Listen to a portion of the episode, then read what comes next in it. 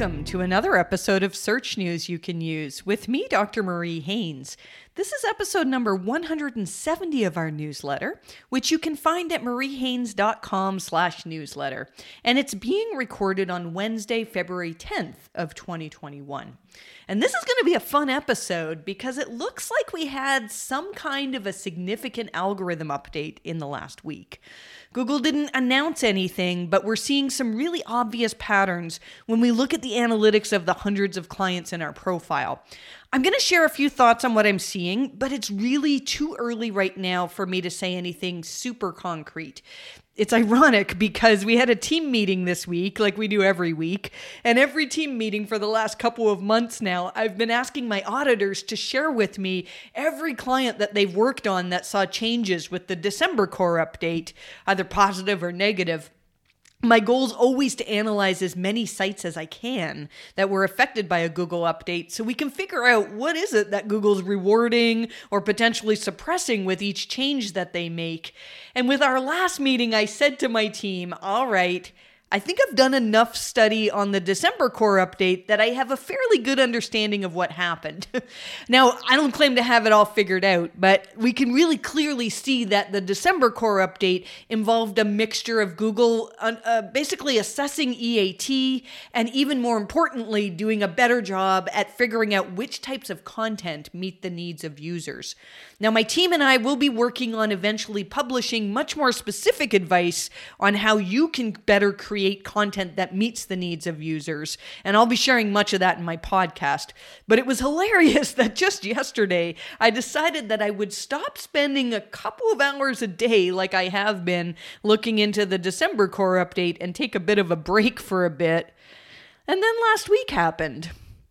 It looks like we have a new update to analyze. So I don't have a whole lot to share on the specifics of what Google did last week, but I'm going to fill you in on what types of early patterns we're seeing and where our investigation is likely to head in the next few weeks. I'm also going to talk in this episode about some new manual actions that were discovered this week. These manual actions, they're specific to Google News and also Google Discover. And talking about them this week, it brought attention to Google News and Google Discover's policies uh, that they've been there for a while, but there's a couple of things that are in there that are really, really interesting. So, in this episode, I'm going to share with you my thoughts on Google's new manual action for transparency and also the manual actions that you can get now surrounding medical content. This is really, really interesting stuff. Last week, the big story that we talked about was bot traffic in Google Analytics. On January 31st, if you saw a big spike in organic traffic, there's a good chance that this was just a bot attack. It's not something that'll affect your site's ability to rank. It's not like a malware attack or you've been hacked or anything like that, but it will mess up your analytics it really made things challenging for us when we were trying to analyze a potential update that started on January 27th.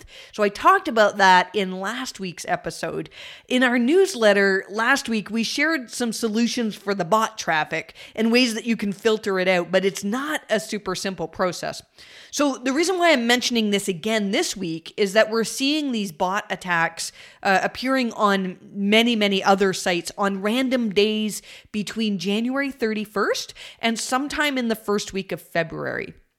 So if you have a in most cases it seems to be a single one day spike in traffic.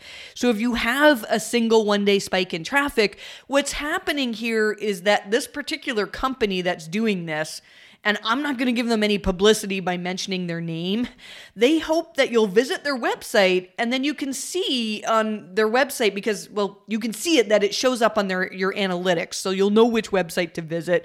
And if you go to their website, you'll see an offer where you can buy artificial traffic to inflate your Google Analytics numbers.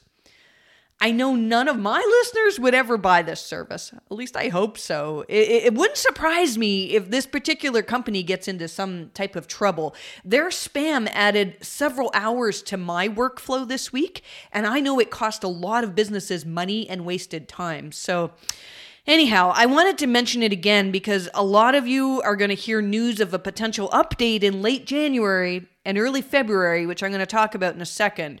And you're going to look at your analytics and you're going to see this big spike and not know whether it was Google that affected you or the bot traffic. A few years ago, when we had this same type of problem on a widespread basis, it only appeared in referral traffic in Google Analytics, but this time you see it in your Google organic traffic as well.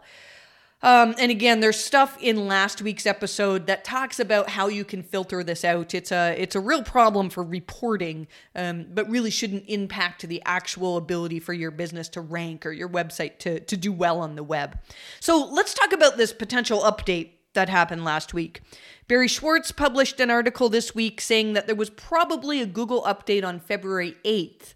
And most of the algo weather tools are showing a lot of volatility in the search results on February 8th as well. However, in our data, there's a very large number of sites that were affected by something that looks like an algorithm update, and it starts in most cases on February 6th. Uh, we have several clients that are seeing really nice improvements starting February 6th.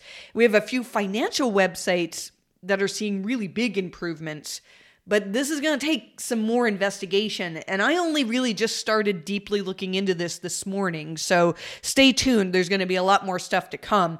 Uh, but it's going to require more investigation because, uh, you know, if we're seeing improvements in our financial sites, there's a lot of things going on with the stock market right now and with cryptocurrency. And some of these improvements that we're seeing really could just be due to current events. So we need to dig in and figure out is this actually, are we actually seeing improvements in rankings, or is this just a, a, a seasonality or a common uh, current day events issue? But there's a very clear bump up for several of our financial clients that starts very clearly on February 6th. We're also seeing improvements in a couple of our e commerce clients. And I saw a few pe- uh, tweets come across my timeline from people seeing SaaS websites strongly affected as well. I can't say that's something that I've seen in my data, uh, but whatever's happening, it seems to be very, very widespread. So, whenever we analyze an update, one of the things that we look for is patterns. Most updates that Google makes are not specific to any one industry, but if a specific industry is affected more strongly than others, it sometimes can give us some hints as to what Google was changing at the time. When we saw the August 1st update in 2018, it affected a lot of medical sites. You know, as a community, we called it the Medic update, but really it affected all verticals across the web. But because it affected a lot of medical sites, it was easy for us to determine that what Google was working on was improving certain elements of trust trust. We saw that medical sites with widespread reputation issues and other problems that were closely related to trust were the ones that saw traffic drops uh, from Google at that time. So with this update so far, it's it's really hard to see specific patterns, but we'll likely see them after some more analysis. The one thing that I can say though is that many of the sites that either saw improvements or losses starting February 6th, they also saw the same thing but on a smaller scale on January 27th. Not all sites, but many of them did. You know, I I tweeted that I'd be looking into a potential algorithm update starting this morning, and John Mueller liked it. Now, I've been accused in the past of putting a little bit too much weight on perhaps on what John thinks, uh, and I'm certainly not going to write any articles based on John liking one of my tweets. But I have a gut feeling that whatever Google changed with this February 6 update, uh, and maybe starting a little bit earlier than that, January 27th for some sites, is worth paying attention to.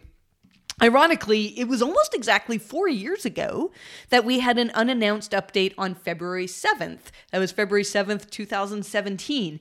I really think that that update was the one in which many elements of EAT were really strongly incorporated into Google's algorithms. So this is really interesting. If you want to give, uh, I, I, know many of you want more information than I can give you right now. If you were affected uh, February 6th or January 27th, you're, you're definitely looking for more information on what it is that Google did at the time. So I'm going to be looking into this more, and I really should have more for you in next week's episode. Um, those of you who are premium subscribers of the newsletter, as I learn things, as my team learns things, and as we come up with new theories and new understandings of what it is that Google's rewarding or maybe potentially demoting uh, with this update, then we'll share that information with you.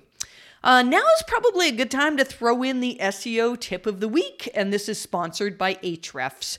I saw uh, this week that Ahrefs had published a beginner's guide to SEO, and it's really, really good. I haven't read every single word of it, but I did spend a fair amount of time on it, and uh, I was quite impressed. If you're new to SEO, a lot has changed over the last few years. And some of the guides that are out there, I really feel they're still just barely scratching the surface when it comes to understanding how Google works today. So Ahrefs guide, it explains how to determine things like what type of content to produce, uh, how to do keyword research, and it gives a really thorough explanation of how to use their tool, uh, basically Ahrefs Site Explorer, to its full potential. Um, those of you who aren't uh, beginners, uh, each topic that is in this post had, has links to more advanced articles on many, many different aspects of optimizing your website. I'm not going to say too much more about this article right now, but if you're trying to learn about SEO, I would really encourage you to read it. If you Google Ahrefs Beginner's Guide to SEO, you'll find it.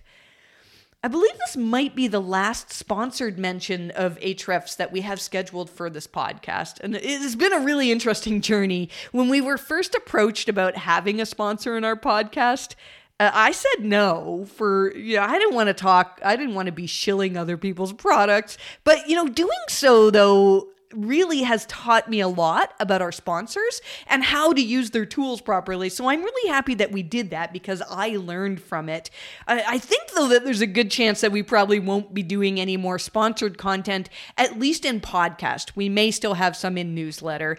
Uh, you know, we're getting more and more listeners each week to podcast. And so for those of you who are new to listening to podcast, I want to welcome you and I want to thank you for listening. I'm always open to your feedback if you want to tweet at me, Marie underscore Haynes. Um, we started this podcast really as just a way to have me read through my team's newsletter. And over the last few months, I've, I've kind of strayed from that and done a lot more explaining of my theories and just talking about what interests me about Google's algorithms. And it seems like you guys really like this kind of thing. So if you're listening to this and you're kind of wishing that you could sponsor us, um, we're still taking sponsors for our newsletter, provided we believe in your product or your service.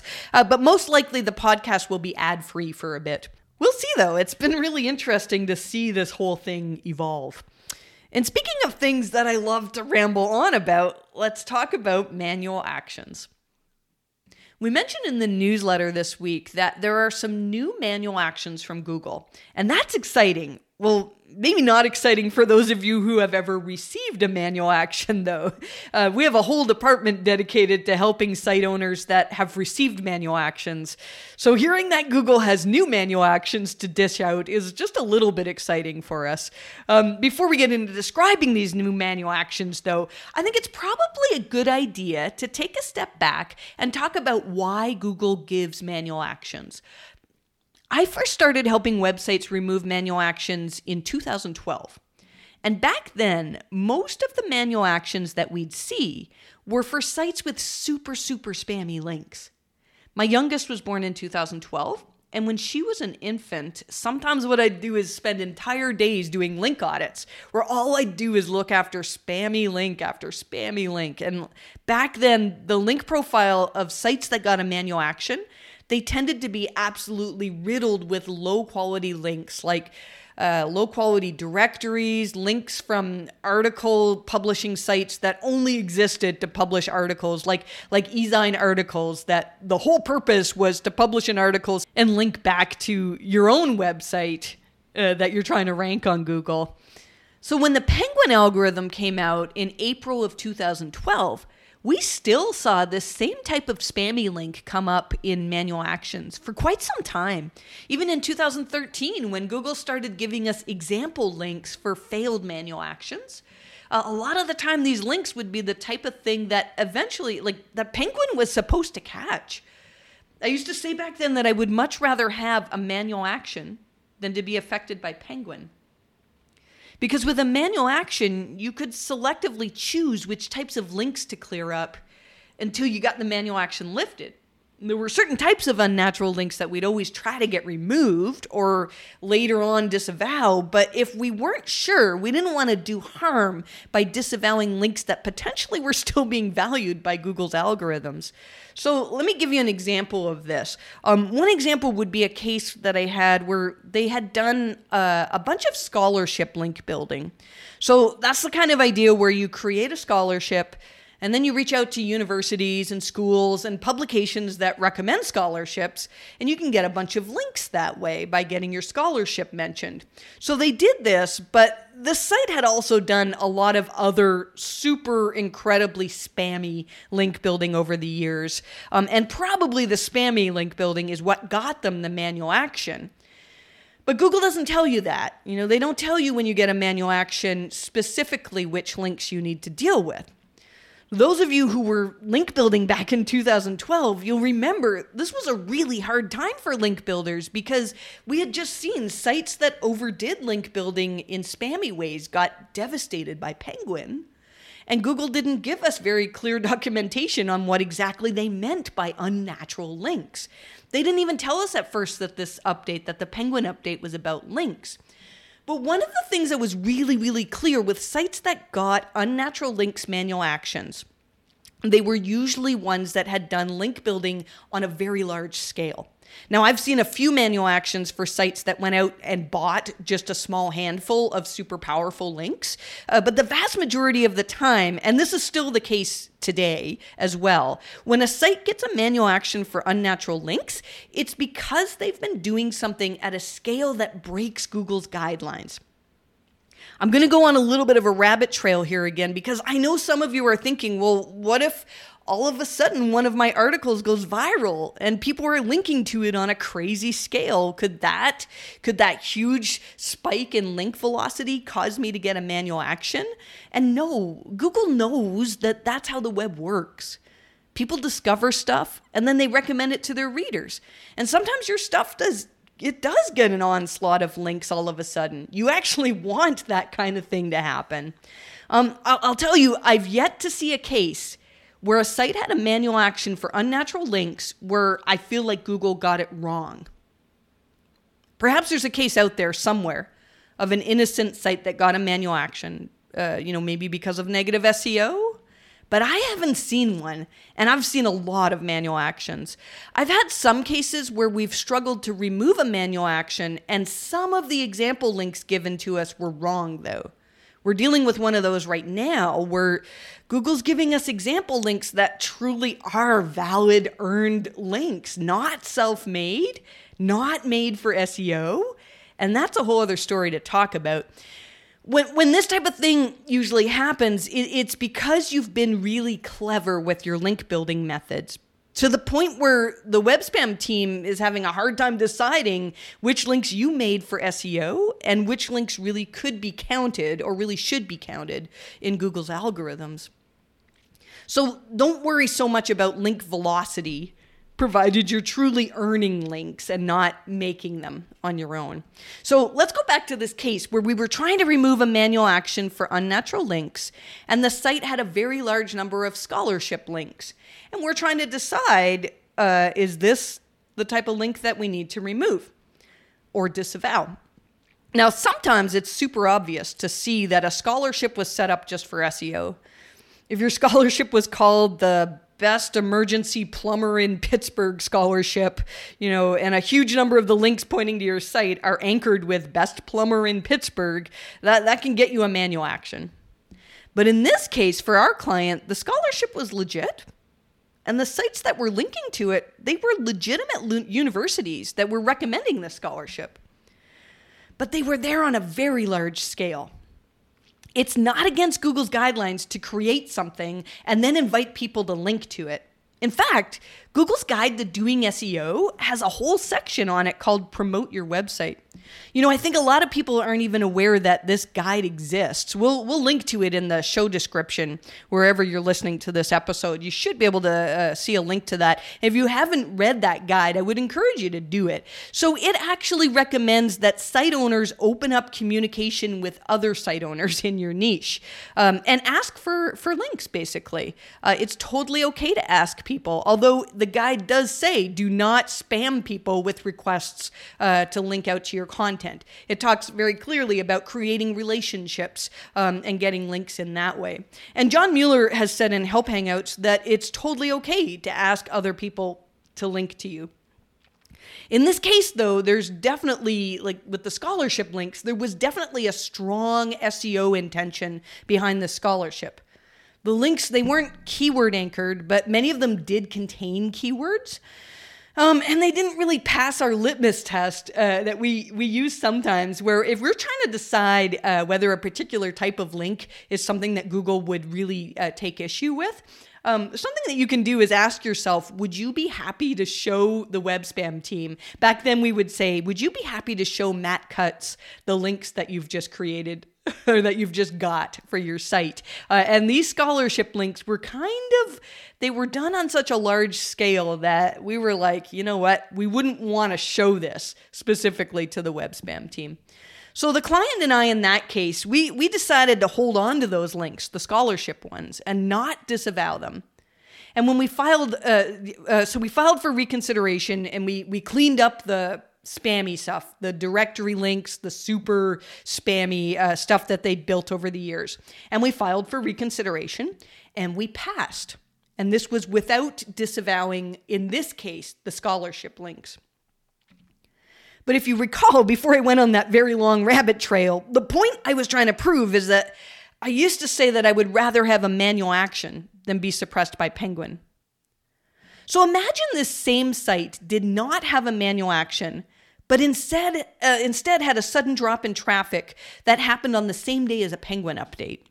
We would have disavowed all the spammy links, and then we wouldn't know what to do with the scholarship links. Now, in hindsight, we probably would not have disavowed them. We would have been fine. But let's say that we decided that they were okay and that they weren't contributing to the penguin issue, and let's say we were wrong. You know, we've got a lot of experience in this area, but we don't know everything. And we're taking our best guess as to it's an educated guess, but our guess as to what is it that Google's algorithms are taking issue with here. Well, Penguin, in the past, it could suppress websites to different degrees. And if the site made a recovery of some sort with the next Penguin update, we'd never know whether maybe they would have made an even bigger recovery had we disavowed the scholarship links. So having that manual action, when we saw that we could pass and we and we got our successful reconsideration request and we hadn't touched the scholarship links, it was a fairly uh, I mean maybe we're wrong on this, but I think it was a pretty good assumption to say that all right, those links were not ones that were being uh, picked up by Google as unnatural. Um, but with Penguin, you know, you don't get any indication like that. You don't get example links. You don't get to file for reconsideration. Uh, so today, I, you know, I don't feel the same way about manual actions today.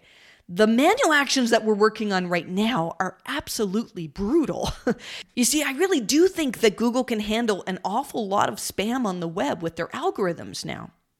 So when a site gets a manual action for unnatural links, it means that Google has manually reviewed the site.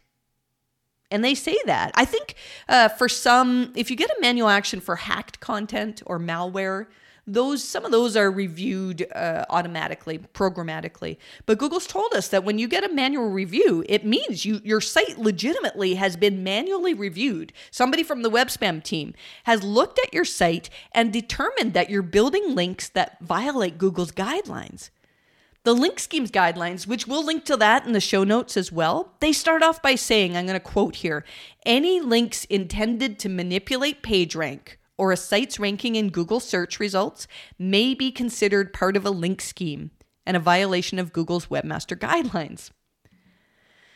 So, yes, the sites that we're dealing with now for manual actions for unnatural links, they've done this type of link building that's against Google's guidelines. And most of it is links in articles, uh, whatever you want to call it. Uh, sometimes it's guest posting, content marketing, publisher agreements. Not all of those are necessarily going to be breaking Google's, guidelines, but when you do it on a large scale, and when your primary purpose is to manipulate your page rank, or basically to rank better on Google, then you're breaking Google's guidelines.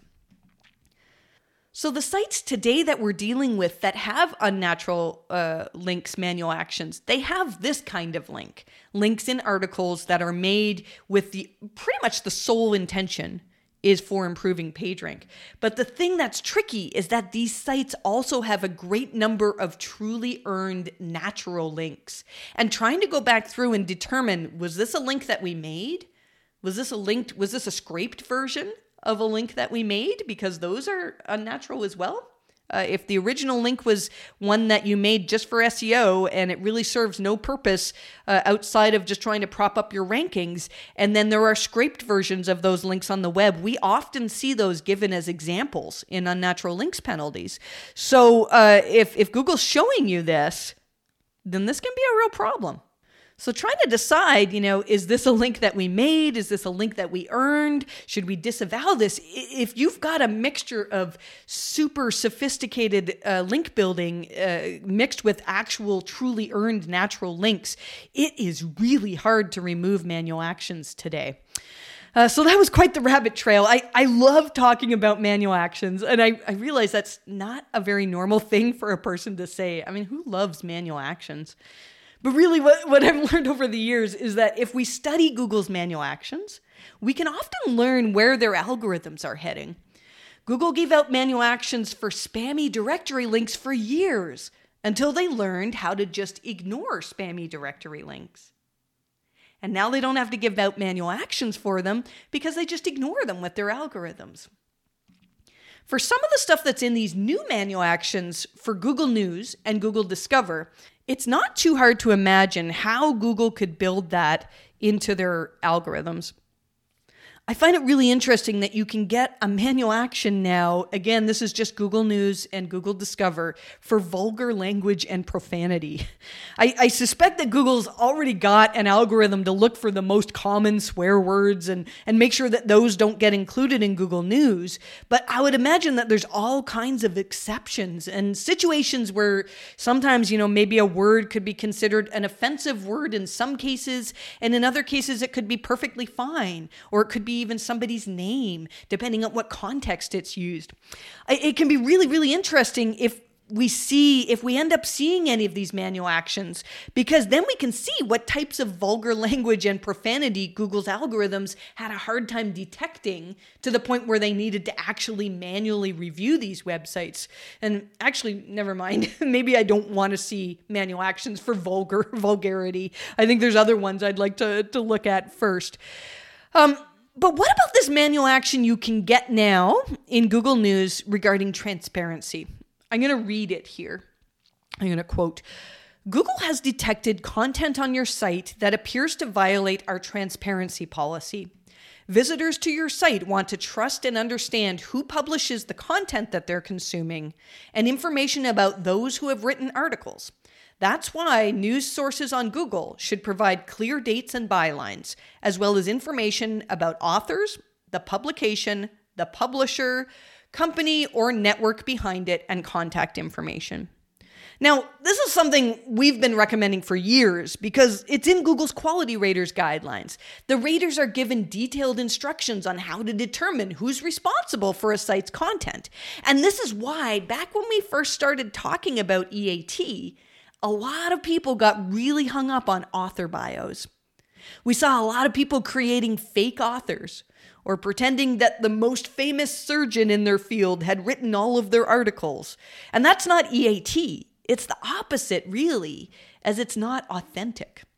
When you're working on improving your EAT, what you're trying to do is demonstrate not just to Google, but to your readers as well, that you really do have the expertise to talk, talk on this topic and to give as many signals as you can to show readers that they can trust you. I think some of this misunderstanding about EAT is because so many of us are guilty of picturing Google's algorithms like a bunch of if if then statements. I can guarantee you there's no line in Google's algorithms that say if a page has an author bio in it, it has good EAT. The presence of an author bio, it's not going to improve your rankings just having one there. But if your author bio legitimately helps readers understand and feel like they can trust your content, because they can see that it's written by somebody who has the expertise that they're looking for, then this is what we all should be striving for. We could argue about how this could be gamed, or you could say, well, my competitor's ranking above me and they don't have author bios. Or we could discuss theories on, you know, how Google maybe uses entity information to gather more about your author's expertise. Or do they do that? You know, we've had some very interesting conversations surrounding how Google could be measuring these things. And those conversations, they're fun but what we really need to know as SEOs is that the quality raters guidelines and Google's documentation on these manual actions tell us not how Google's measuring these things, but that they want to measure them. I actually think that if you get a Google News manual action in the future for transparency, this actually could be a good thing. It means that Google wants to include you in their news algorithm, and they're telling you that you need to be more transparent about who your authors are. The part, though, of these new manual actions that excited me the most uh, was the News and Discover manual action for violations of their medical content policy. I'm going to read this here for you. Google has detected content on your site that appears to violate our medical content policy because it contains content primarily aimed at providing medical advice, diagnosis, or treatment for commercial purposes. We also do not allow content from any site that contradicts or runs contrary to scientific or medical consensus and evidence based best practices. So, what can we learn from this? Google News and Discover, they don't want to rank content that's medical, that's primarily commercial intent. Now it's funny, there's a manual action for this because I just went to Google News and I did a search for best glucometer. And the top result is an affiliate site. This is in Google News. Uh, and the affiliate site links out to products. It, it's definitely got commercial intent, uh, but also has information on the page. So who knows? Perhaps with that particular query, Google's algorithms can figure out that when I search for best glucometer, maybe I am actually looking to buy things. But it's interesting that now you can get a manual action for commercial intent that keeps you out of Google News. I, I did another search on Google News for coronavirus masks, and none of the top results were commercial at all. None of them were selling masks. They were all news articles discussing masks and science and, uh, you know, political issues and things like that surrounding mas- masks. So I did another search for vitamin D. That's been a very topical uh, thing lately that has had a lot of news on it, but also has a lot of people trying to sell vitamin D because uh, there's a lot of evidence that vitamin D can be helpful for people. Um, and so I did a search for vitamin D on Google News, and all of the results were informational. But then I did another search. I was trying to find a product that uh, was heavily, I don't want to say spammed, um, maybe uh, there was a lot of competition for a particular product to see if I could find a SERP that was littered with uh, commercial intents on Google News. And what I searched for was CBD. And I see Healthline ranking highly on Google News with content that does contain affiliate links uh, as well that that lead to places where you can buy uh, medical products. So basically CBD. Uh, I just I just want to clarify here because uh, a couple of you have reached out to me. Healthline is not a client of ours. I I talk about them a lot. Um, and I know a, a few people think because I talk about them a lot that they're our client. The reason why I talk them about them a lot is that it fascinates me that they seem to have come from out of nowhere uh, a few years ago and, and to rank really well. And Google really likes them. So they come up a lot in our competitor comparison section of reports that we do. Uh, when we do a site quality review, often what we'll do is uh, look at who actually won at a time when your site seemed to do poorly with a Google update, uh, and then see if we can figure out well, what is it uh, on those sites that uh, that you're lacking? What is it that uh, Google maybe is seeing as a sign of trust or as a sign of something that a searcher's needs have been met uh, that we can improve on in our, our client sites? Um, so I'm, I'm looking back now at the wording in this new manual action, and it's not actually saying that there can be absolutely no commercial content in your posts in order to rank on Google News or Discover. Uh, it says if the content is primarily aimed at providing medical advice, diagnosis, or treatment for commercial purposes services. I think primarily is uh, an important word there. These articles I saw ranking on Google News with affiliate content, they also had good informational content alongside that commercial stuff. Um, so I don't think their primary purpose uh, was to sell a product. I find it fascinating that Google needs a manual action for this, though. I, I, actually think that, again, this is a good type of manual action that you could get. I, I never thought I'd say that I'd want to get a manual action. but let's say that you have a site that sells a medical product. And let's say you get this manual action. So, again, it's Google saying, uh, you know, you can't rank in Google News, or we don't want to show you in Discover until you clean up this problem. I really feel like this is Google telling you, like, hey, we want to include your content in Google News or in Google Discover, probably more likely, but but we can't because it's too commercial. And then you know that if you can make uh, more informational pages, that maybe you have a chance to rank in news or discover. Now, those pages obviously won't convert as much, so it's you know it's not 100% beneficial, uh, but uh, but still, it's a little bit of evidence that Google wants to be including you, and that with just a few changes, maybe you'd be able to rank and get more traffic from these sources. The final thing I want to say on these manual actions is to talk about the part that I find the very interesting part, uh, and that's in regards still to medical content content. You can now get a manual action, again in Google News or Discover, if you have content that, quote, contradicts or runs contrary to scientific or medical consensus and evidence based best practices. Now, this policy is not actually new. Google's news and discover content policies, they've had this line in there for a while. It says, We do not allow content from any site that contradicts or runs contrary to scientific or medical consensus and evidence based pra- uh, best practices. What's new, though, is that soon, apparently, you can now get a manual action for having content that's uh, contrary to scientific consensus. I really want to see some of these manual actions. So if you get one, I would love if you could just reach out and show me.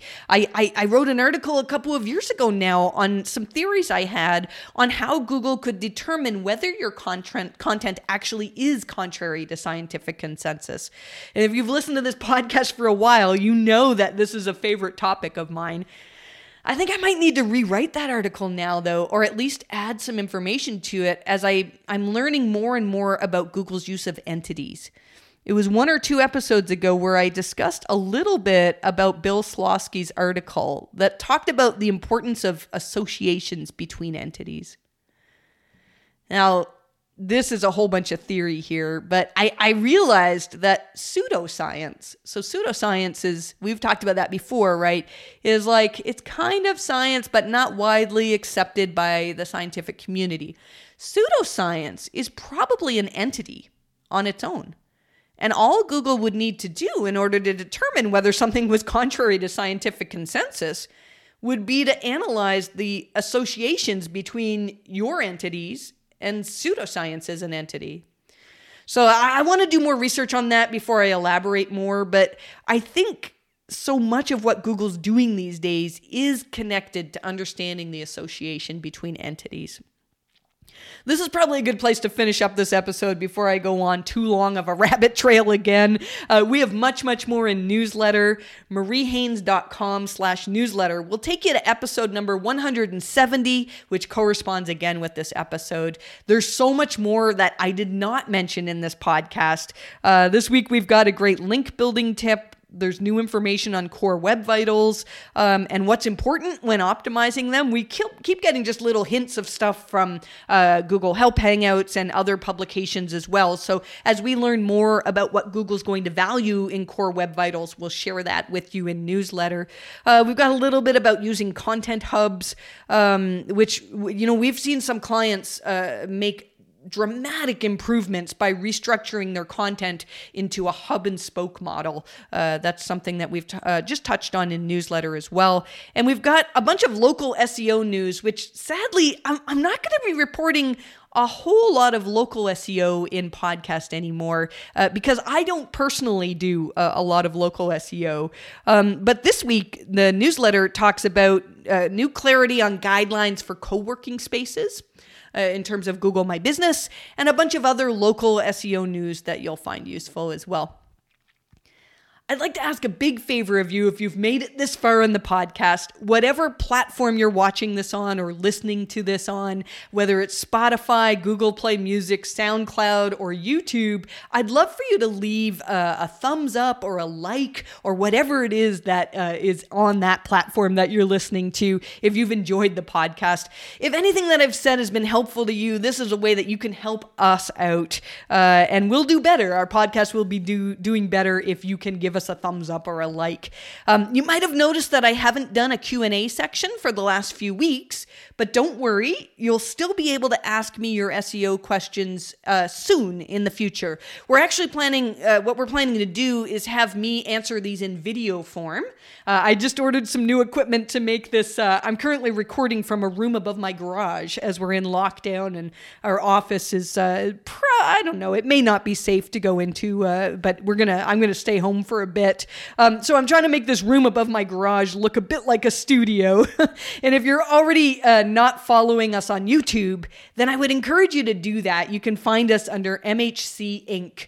Uh, because then you'll get a notification every time we put out a new answer to your questions about EAT, about the quality raters guidelines, uh, link quality, and all those other fun things that I love to talk about. Uh, so I'm going to be answering some questions in the form of YouTube videos uh, at some point in the near future. We'll see how that pans out.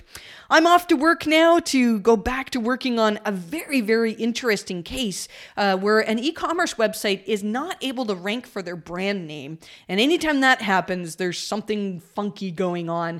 Uh, and the more we look into this, it really looks like something is wrong on Google's side. So, my task today is to put a case together so we can explain that there's no other possible explanation other than Google's messed up here. So, we might have an article on that in the future. We'll we'll see. I want to thank you so much for listening. I really do appreciate that you listen as talking about this stuff helps me to formulate my thoughts and helps me to do my job better. You can follow me at Marie underscore Haynes on Twitter. Today I tweeted a bunch of stuff about the funny autocorrects that Google Docs dictate function gave me while I was prepping for this podcast. Somehow, when I spoke out, welcome to another episode of Search News you can use, uh, it, it added on uh, with me, Dr. Marie Haynes Ninja Turtles. I, I really don't know where Ninja Turtles came from, and then I ended up laughing so hard that I had to take a break for a while. Anyhow, speaking of Twitter, I have a question to ask you. And if you have an answer to this question, I'd love for you to tweet at me. This is very, very important. My family and I just, uh, we've been having a lot of fun setting up a fish tank. And this week we got four snails. They are really, really cool. It's fun to watch them clean up all the gunk on the sides of the tank. Um, and they move all over the place. It's cool. I want to name them after either Google employees or Google algorithm updates. So right now my leading candidates for their names are John, Gary, Martin, and Danny. but if you have other ideas for how I should name these four snails, how my family should name them, then tweet at me, Marie underscore Haynes, and maybe you can uh, have the honor of being the one to name our snails. uh, just for context, our other fish are named Grumpy Cat, Spotify, Char, after Charli D'Amelio from TikTok, and we have four tetras I don't know if you know what tetras are. They're small little fish, and the ones we have are blue and red. So we named them blue raspberry because they're blue and red, but we just call them BR. And we can't tell them apart. So for a while we had BR1, BR2, and BR3. But we realized when we were saying BR1, BR2, and BR3, it sounded like we were saying beer 1, beer 2, beer 3. So our fourth one we called floor. So now we've got beer 1, beer 2, beer 3, floor. I don't know if that makes sense. My children didn't understand, but my husband and I had a good laugh at that. Anyways, uh, if you've got a good name for our four snails, let me know. Thanks again for listening, and I wish you the best of luck with your rankings.